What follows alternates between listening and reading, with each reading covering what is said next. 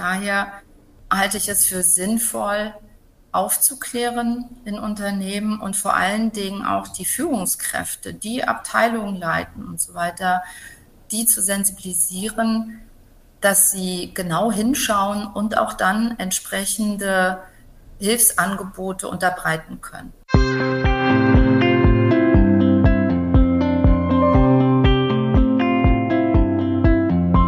Herzlich willkommen zu einer neuen Folge von Leben, Lieben, Pflegen, der Desideria-Podcast zu Demenz und Familie. Mein Name ist Peggy Elfmann, ich bin Journalistin und Blogger auf Alzheimer und wir.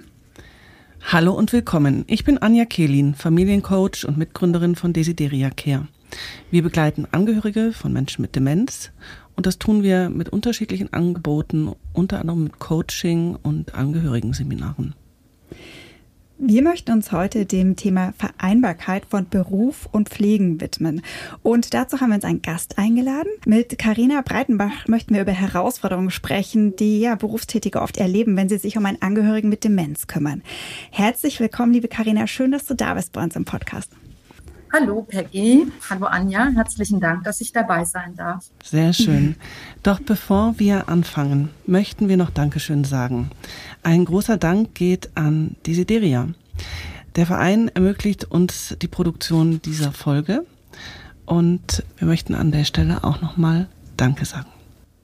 Liebe Karina, nimm uns doch vielleicht mal so ganz kurz mit in deine Situation, deinen Bezug zur Demenz, wie ist in dein Leben gekommen und äh, über wen sprechen wir heute? Also quasi, um wen kümmerst du dich? So, ich habe bereits Erfahrungen mit Demenz im weiteren Familienkreis gesammelt, Onkel, Tante, aber ich war eben nicht direkt betroffen. Und heute handelt es sich um meine eigene Mutter, die an Demenz erkrankt ist und mittlerweile in einem Pflegeheim wohnt. Unser Thema heute ist ja Vereinbarkeit von Beruf und Pflegen. Wie siehst du denn das? Lässt sich Pflegen überhaupt mit einer Berufstätigkeit vereinbaren? Ich denke, das kommt immer sehr individuell auf die Situation an, in der man steht, in äh, welchem Verhältnis man beschäftigt ist. Es gibt ja auch selbstständige Tätige, ähm, ob man als Führungskraft tätig ist. Also ich glaube, das ist wirklich individuell und in welchem Umfeld der zu Pflegende lebt. Also für mich persönlich war das noch eine speziellere Situation. Ich war im europäischen Nicht-EU-Ausland tätig und bin immer gependelt nach Hamburg, wo mein Mann lebt und auch unser gemeinsamer Haushalt sich befindet. Und meine Mutter war in Berlin am Anfang, während Corona auch noch. Also das hat das Ganze deutlich erschwert.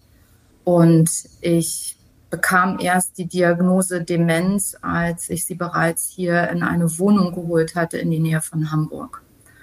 Und das war für mich nicht zu handeln mit dem Pendeln und mit 48 Stunden Wochenende für meine Mutter eben entsprechend da zu sein. Und so musste ich schweren Herzens meinen Beruf aufgeben.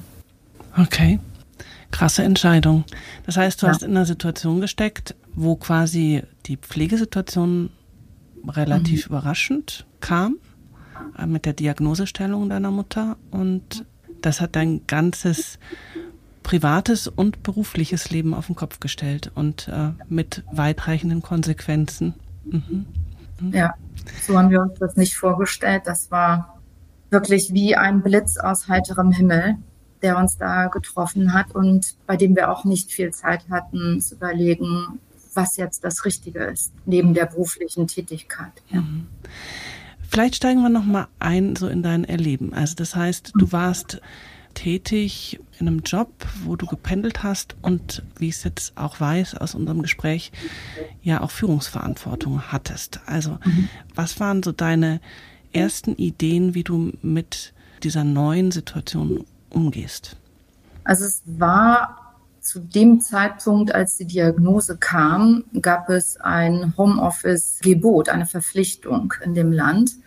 Und das heißt, ich konnte hier von zu Hause in Hamburg aus arbeiten und ähm, habe meine Mutter dann nach der Arbeit immer besucht in ihrer Wohnung, habe mit ihr zu Abend gegessen, habe mich mit ihr unterhalten, weil eben die Ansprache aufgrund der Corona-Beschränkungen verständlicherweise auch nicht gegeben waren ja, für mich so ein Arbeitstag, der dann 7, 7.30 Uhr morgens losging, bis abends, also spätestens 18 Uhr, habe ich dann versucht, auch das zu beenden. Und zwischendurch, wenn man vor dem Bildschirm sitzt, Videocalls hat, unterschiedliche Kanäle bedient, habe ich am Anfang, das war kurz vor der Diagnose, so circa 20 Anrufe über WhatsApp von meiner Mutter bekommen. Mhm. Das hat mich in einen permanenten Alarmzustand gebracht. Es war ja jetzt auch keine entspannte Arbeitszeit, also ja. während Corona. Wir hatten da ja auch ähm, vielfältige Herausforderungen. Und ich habe selber gemerkt, wie ich also schon am Dienstagabend vollkommen erschöpft war. Und diese Gedanken, was ist los mit meiner Mutter, als ich noch nicht wusste, dass es sich um eine Demenz handelt, mhm. die haben mich sehr unrund sein lassen. Also ich habe das gegoogelt abends noch, spät nachts. Ähm, bin auch zu einem Arzt gegangen, der tatsächlich, also einen Neurologen, der tatsächlich diagnostiziert hat, ihre Mutter ist weit entfernt, die hat den Test bestanden. Mhm. So. Und das ließ mich in einer Daueranspannung zurück und auch mit der Frage, was ist das Richtige? Mhm. Was kann ich tun? Ja? Mhm. Wo mhm. will ich meine Mutter unterstützen? Wo bin ich vielleicht zu übergriffig auch? Das habe ich überlegt. Meine Mutter war immer ein sehr selbstständiger Mensch und ähm, ja, dieses im Vorfeld, bis die Diagnose kam, das war schlimm.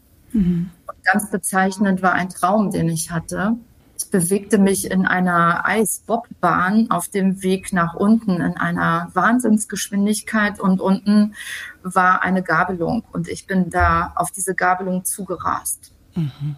Morgens bin ich wach geworden, war da wirklich schweifgebadet und habe gedacht, was soll mir dieser Traum sagen? Und im Nachhinein, glaube ich, war das wie so ein Hinweis, ich muss Entscheidungen fällen. Nicht? Ja. Mhm.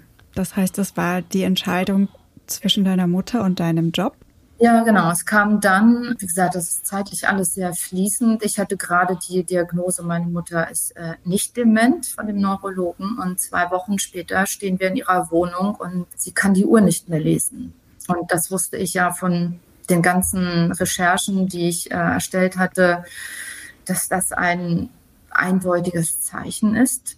Und diese Erkenntnis, dass das von jetzt auf gleich kommt und ähm, sie weinte und fiel mir in den Arm und sagte, ich möchte nicht dement sein. Mhm.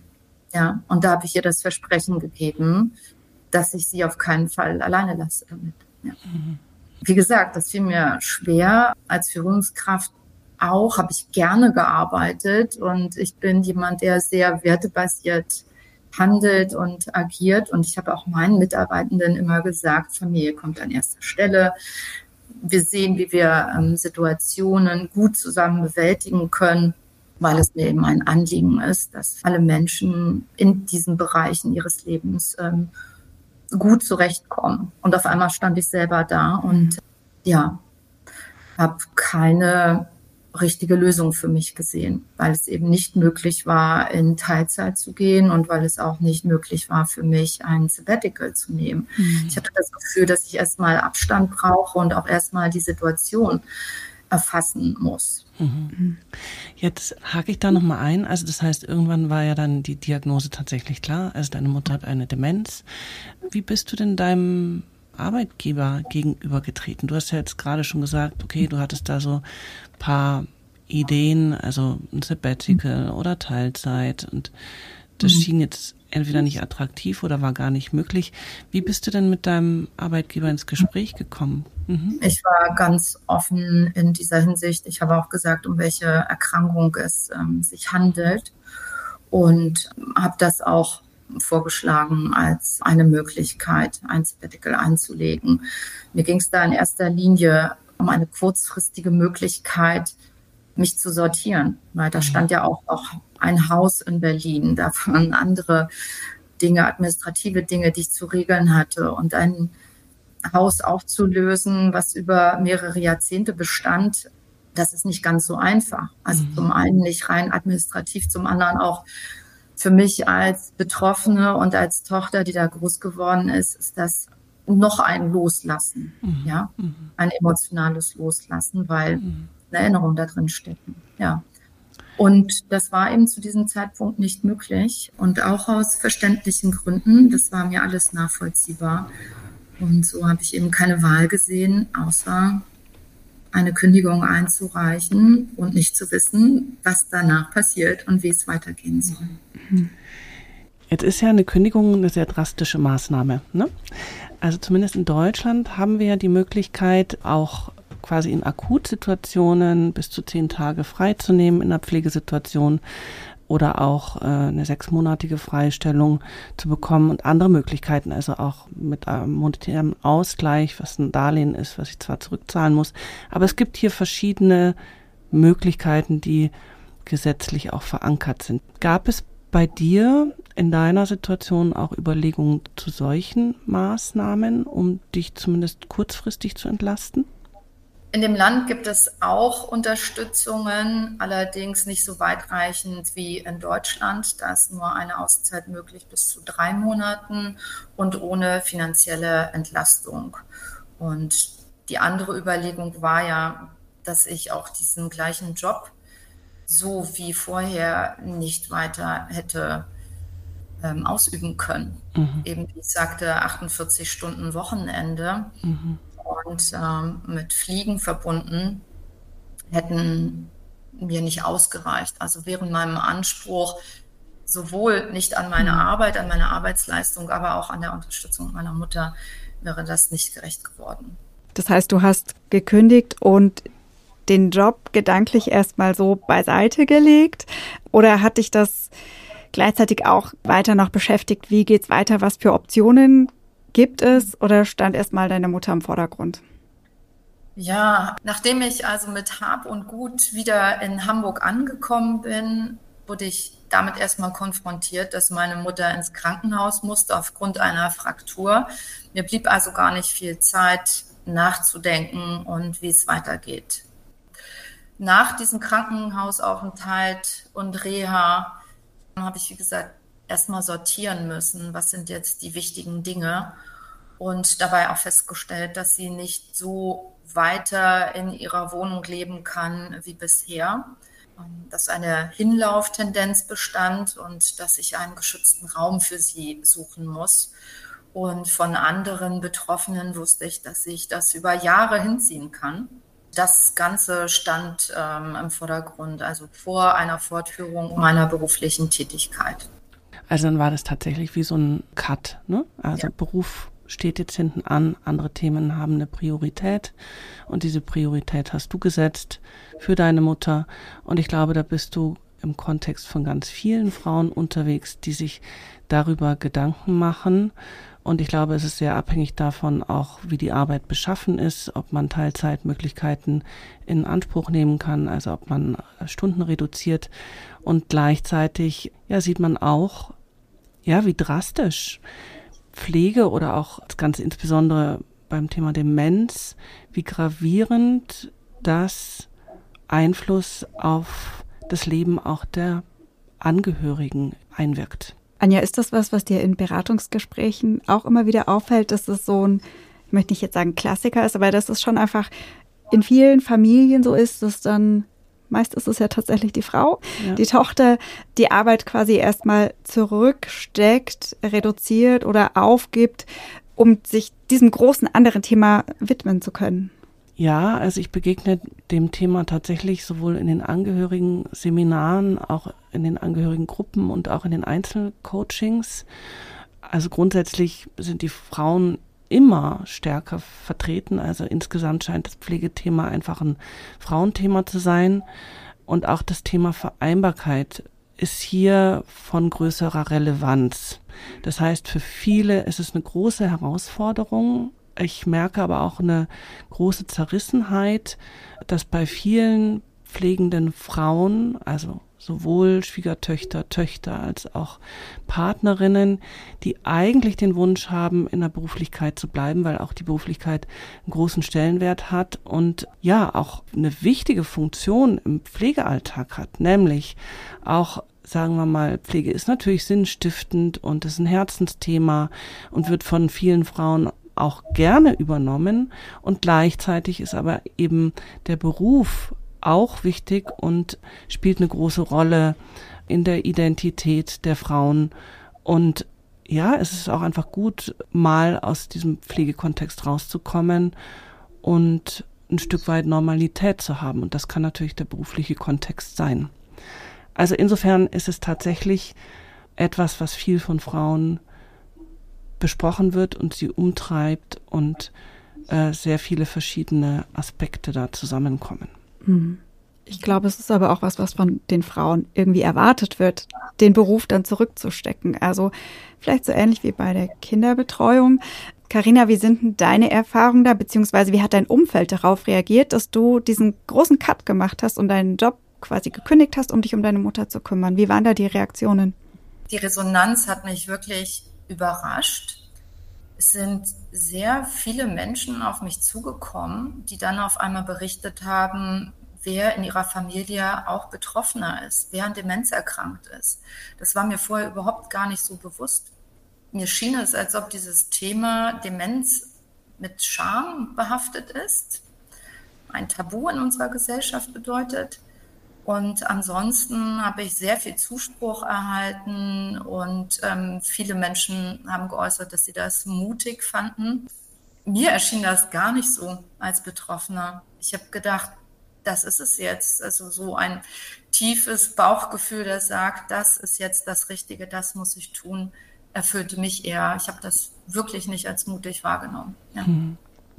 Gleichzeitig ist es natürlich so, dass es für manche Frauen gar nicht diese Wahlmöglichkeit gibt. Also muss man auch mal rausstellen, weil natürlich auch äh, der Beruf nicht nur Sinn und Identität stiftend ist, sondern auch zum Lebensunterhalt bei vielen Frauen essentiell ist und auch finanzielle Nöte und Engpässe dadurch entstehen. Und ich meine beispielsweise auch, wenn ich in eine Teilzeitbeschäftigung gehe, werde ich vielleicht bei bestimmten Dingen auch benachteiligt. Also das heißt auch in der Karriereförderung innerhalb der Unternehmen wird eventuell nicht an mich gedacht, wenn ich in einer Teilzeitposition bin. Und du hast es auch in deiner Situation gehabt mit dem Thema Führung. Frauen in Führung zusammen mit Pflege, irgendwie beißt sich da, glaube ich, ganz viel.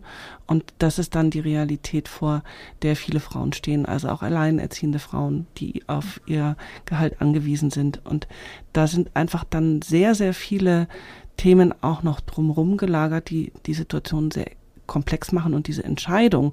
Und ich finde dieses Bild, was du da gemalt hast, eben diese, mache ich so oder so und oh Gott, es ist ein wahnsinniges Tempo und ich kann vielleicht die Konsequenzen auch gar nicht, die das Ganze auf mein Leben haben wird, ja, abschätzen. Das endet ja sogar mit so Aspekten wie, naja, also meine Rentenbezüge werden weniger. Was ist, wenn meine Partnerschaft auseinandergeht, die vielleicht das gerade noch supportet oder unterstützt, diese Entscheidung. Also da hängen ja echt große Dinge zum Teil dran und ich glaube, das macht es echt schwierig und insofern denke ich schon, dass es mutig ist, so eine Entscheidung so zu treffen. Und eben, ich war in einer, sagen wir mal, komfortablen Lebenssituation, in der ich mir das erlauben konnte. Mir ist durchaus klar, dass andere Menschen eine andere Situation dabei empfinden. Also nicht nur die emotionale Belastung, die dabei auftritt, die finanzielle Belastung ist enorm und auch physisch. Nicht? Das ist, ähm, sind alles drei Aspekte, die man dabei berücksichtigen muss. Wie ist denn dein Weg dann weitergegangen? Also du bist ja berufstätig jetzt wieder und vereinbarst das irgendwie alles. Vielleicht magst du uns davon mal erzählen. Also auch das war wirklich wie auf einem Karussell ist das Gefühl. Also es drehte sich immer schneller. Ich habe versucht, ähm, dann wieder in, in, in ähnliche Positionen zu kommen. Ähm, hatte auch über, über Headhunter Angebote und komischerweise war das nie in meiner Stadt. es war immer verbunden mit Reisen und das war etwas, was ich absolut ausgeschlossen mhm. habe. Und dann habe ich das neu überdacht, wie das weitergehen könnte und habe dann auch eine selbstständige Tätigkeit in Erwägung gezogen und habe eine systemische Coaching-Ausbildung absolviert und eine Trainerausbildung in der Erwachsenenbildung. Und ja, habe dann einen Bericht gesehen, in dem Desideria Care e.V. Ähm, porträtiert worden ist, teilporträtiert worden ist und habe gedacht, das ist genau das Richtige für mich. ich kann Menschen unterstützen in einer schwierigen Lebensphase, nicht nur aus meiner Erfahrung heraus als Betroffene, aber auch mit dem, was ich gelernt habe in dem Bereich ähm, Coaching und Training. Und natürlich insbesondere wende ich mich jetzt auf die äh, Demenzangehörigen, auf Menschen in Führungspositionen und da eben entsprechend umzugehen mit Konflikten. Würdest du sagen, dass die Selbstständigkeit eine gute Lösung ist? Für mich sehr passend in dieser Lebensphase. Mhm. Genau, weil ich habe, wie Anja sprach, von dem von der Selbstbestätigung auch, ähm, da habe ich vieles erreicht von dem, was ich erreichen wollte. Und ich habe überlegt, ich bin ja 52 Jahre alt, wie viel Zeit liegt noch vor mir, was möchte ich weiterhin gestalten und wo möchte ich mich einbringen. Und das Thema Demenz ist mir eine Herzensangelegenheit und Führung und wertebasierte Führung ist auch eine Herzensangelegenheit für mich. Plus eben die zeitliche Flexibilität, die mir die Selbstständigkeit erlaubt, ist für mich jetzt gerade die ideale Lösung. Ja. Ich würde gerne nochmal auf die Unternehmensseite gehen und besprechen, wie hier die Dinge eventuell besser zusammenspielen können. Ich glaube nämlich, dass die Situation Vereinbarkeit und Beruf einerseits vielen Playern, also auch Unternehmen, bewusst ist und auf der anderen Seite erlebe ich quasi in der Beratungssituation häufig sehr verzweifelte Menschen, die darum ringen, das auch irgendwie umzusetzen. Und irgendwie passen diese beiden Bilder nicht zusammen. Karina, wir waren letzte Woche auf der Her Career hier in München und ähm, haben uns auch mit vielen Unternehmen unterhalten. Da war ich ein bisschen erstaunt, wie sehr dieses Thema Eldercare, auch Vereinbarkeit von Beruf und Pflege bei den Firmen schon da ist. Und gleichzeitig ist aber das widersprüchlich zu dem, was ich von Angehörigen in der Situation höre. Und wie schaust du auf das Thema? Ich würde sogar noch einen Schritt weiter gehen. Also was ist denn Pflege überhaupt? In dem Heim habe ich natürlich auch sehr viel Kontakt mit Angehörigen, hauptsächlich eben auch Töchtern und auch Söhne dabei, die ja ihre Eltern versorgt wissen, die 24 Stunden dort eigentlich versorgt sind und die trotzdem nach der Arbeit bei ihren Eltern nicht nur vorbeischauen, sondern dort auch Pflegetätigkeiten ausüben. Und die sind auch in einer Art und Weise gefordert, die über das äh, Physische hinausgeht, nämlich emotional, also das Richtige dort ähm, zu tun. Ja, was können Arbeitgeber tun? Ich finde, dass es wichtig ist, dass wir diese Angebote haben, dass Arbeitgeber sensibilisiert sind und dass sie das ja auch wissen. Wir leben in einem Spannungsfeld zwischen auf der einen Seite Fachkräftemangel und zum anderen eben einen Pflegenotstand und dass Arbeitgeber sich dort gut positionieren könnten, wenn sie über diese gesetzlichen Rahmen hinaus Angebote unterbreiten könnten ihren Mitarbeitenden. Jetzt ist aber eh nicht überall bekannt, was bedeutet Demenz eigentlich und was bedeutet das für die pflegenden Angehörigen. Ist das etwas anderes, als wenn ein krankes Kind kurzfristig zu Hause ist, weil man ja auch nicht weiß, wie die Pflegeverläufe sind und wann das Ganze beendet ist. Und daher halte ich es für sinnvoll, aufzuklären in Unternehmen und vor allen Dingen auch die Führungskräfte, die Abteilungen leiten und so weiter, die zu sensibilisieren, dass sie genau hinschauen und auch dann entsprechende Hilfsangebote unterbreiten können. Mhm. Das heißt, Karina, ich habe das jetzt so verstanden, du siehst die Verantwortung eigentlich auch bei den Firmen, dass sie ihre Mitarbeitenden dahingehend besser unterstützen? Das ist eine recht provokante Frage, Peggy.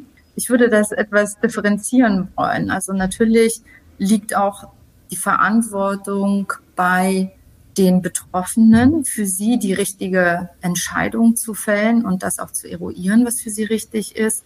Mir geht es mehr darum, die Arbeitgeber zu befähigen, auch Antworten zu geben, Hilfestellung leisten zu können oder auch zumindest zu wissen, an wen der Betroffene sich wenden kann.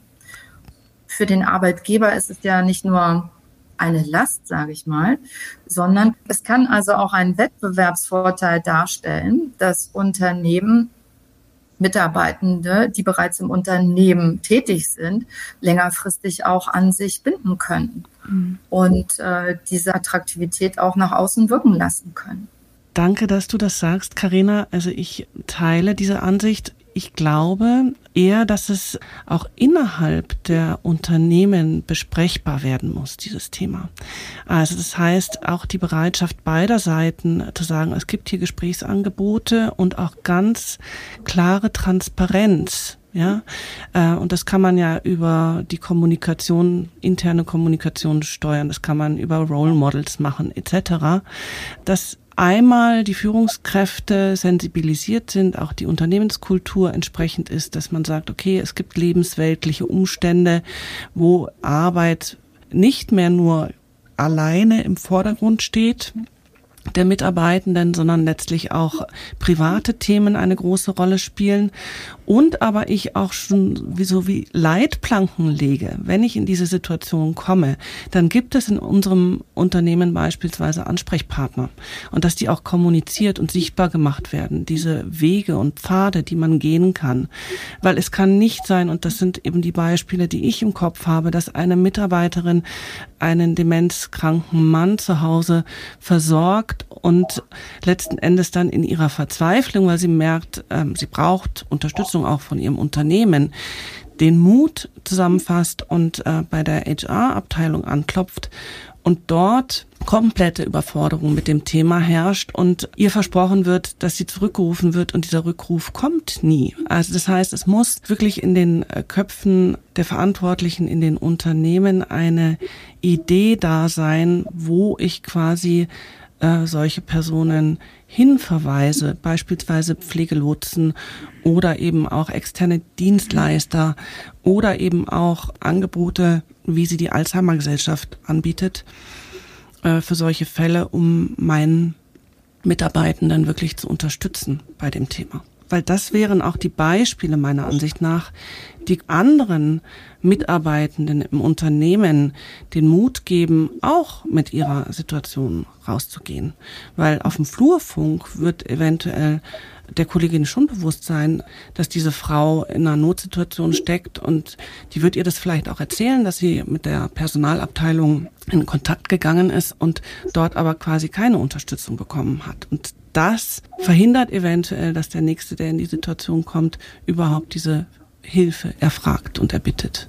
So, und ich glaube, das ist eine große Aufgabe in den Unternehmen und zwar von beiden Seiten, mhm. von den Mitarbeitenden, aber eben auch von den Verantwortlichen in den Unternehmen. Das sehe ich auch so. Und Anja, wenn ich sagen darf, was meine Vision wäre, wäre das etwas wie auch eine Familienzeit. Familie bedeutet ja nicht nur, dass ich eine neue Familie gründe, sondern dass ich eine Ursprungsfamilie auch habe und ähm, dass man das genauso selbstverständlich in Unternehmen sieht und Lotsen und Hilfsangebote und weiß ich was alles hat, wie auch in der Elternzeit.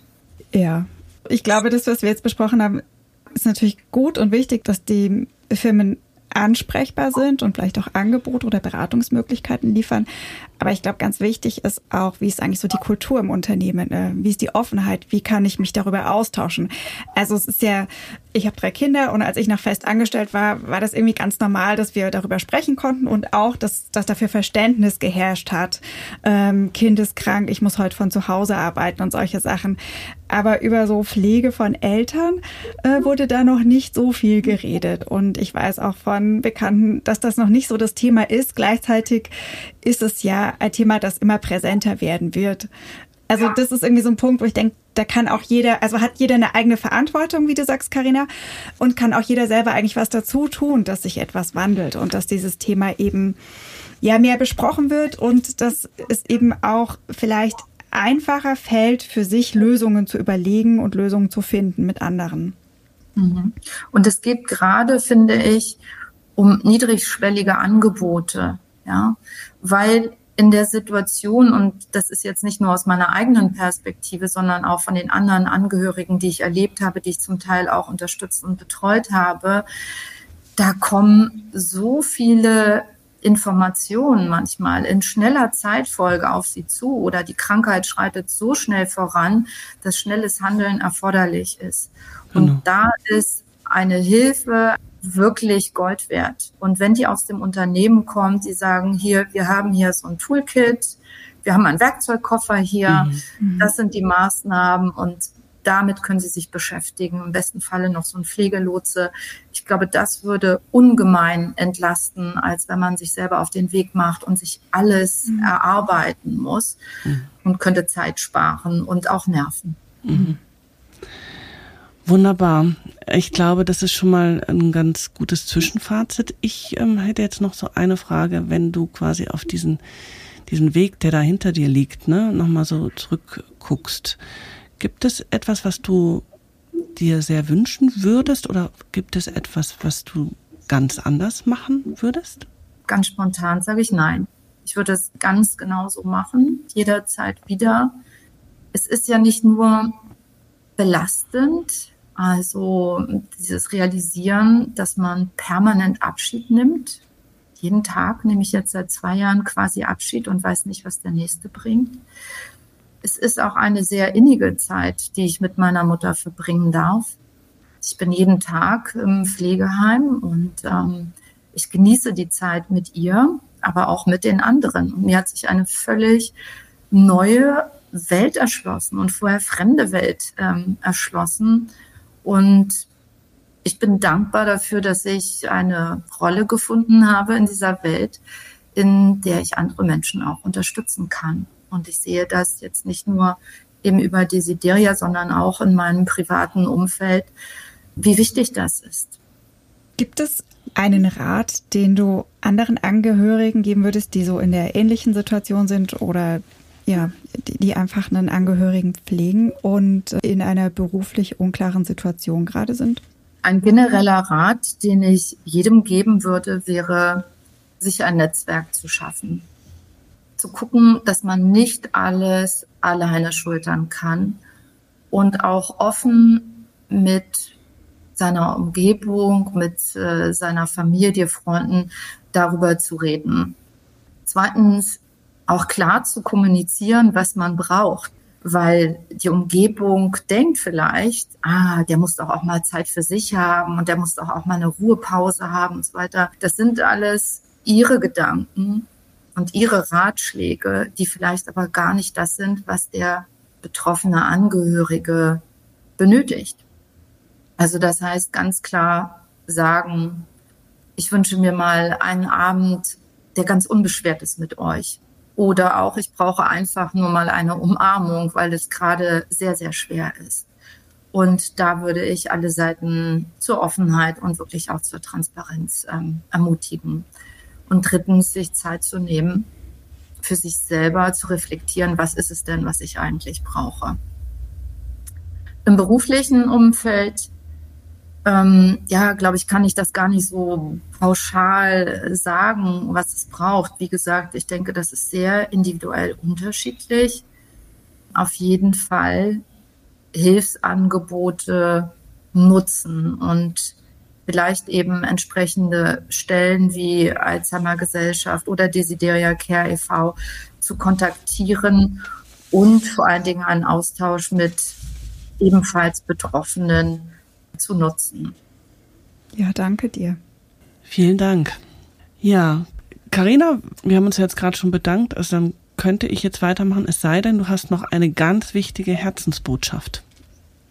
Eine Herzensbotschaft für mich wäre, dass wir Demenz in der Gesellschaft wirklich deutlich sichtbarer machen als bisher und dass wir alle einen etwas unverkrampfteren Umgang damit pflegen, sowohl in Unternehmen als auch in der Gesellschaft, im Privaten.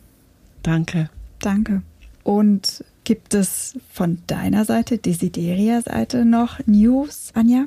Ja, es gibt Neuigkeiten. Am 30. Oktober sind wir mit einem neuen Angebot von Desideria Care gestartet, und zwar der Online-Demenz-Sprechstunde. Hier können Betroffene, äh, aber vor allem auch Angehörige Fragen stellen zum Thema Demenz. Ähm, schriftlich, anonym, zeitlich flexibel und ein Expertenteam antwortet innerhalb von 24 Stunden. Das Tolle ist, dass es eben auch in Randzeiten genutzt werden kann und damit natürlich auch für Berufstätige total interessant ist, die es vielleicht tagsüber nicht in die Beratungsstelle schaffen, aber trotzdem irgendwie eine Frage haben oder eine zweite Meinung zum Thema brauchen und sich orientieren wollen und dann über diese Antwort auch Hinweise zur Versorgungslandschaft in Bayern bekommen, beziehungsweise Tipps und Ideen, was sie im nächsten Schritt tun können. Mhm, das klingt nach einem tollen Angebot. Ja. Und wir werden euch wie immer den Link beziehungsweise die E-Mail-Adresse auch in den Shownotes hinterlegen. Dann könnt ihr direkt drauf zugreifen. Und dann war es dann mit dieser Folge. Dann bleibt uns noch übrig, unserer Technik zu danken. Vielen Dank an Valentin Ramm. Wir hoffen, euch hat diese Folge gefallen und ihr habt ein paar Tipps und Ideen für euch bekommen. Wir freuen uns natürlich auch über Feedback. Dann freuen wir uns aufs nächste Mal. Hört wieder rein und wir wünschen euch eine gute Zeit. Bis dahin. Danke dir, liebe Karina, dass du dabei warst. Vielen Dank euch, Peggy Anja. Tschüss. Ciao. Tschüss.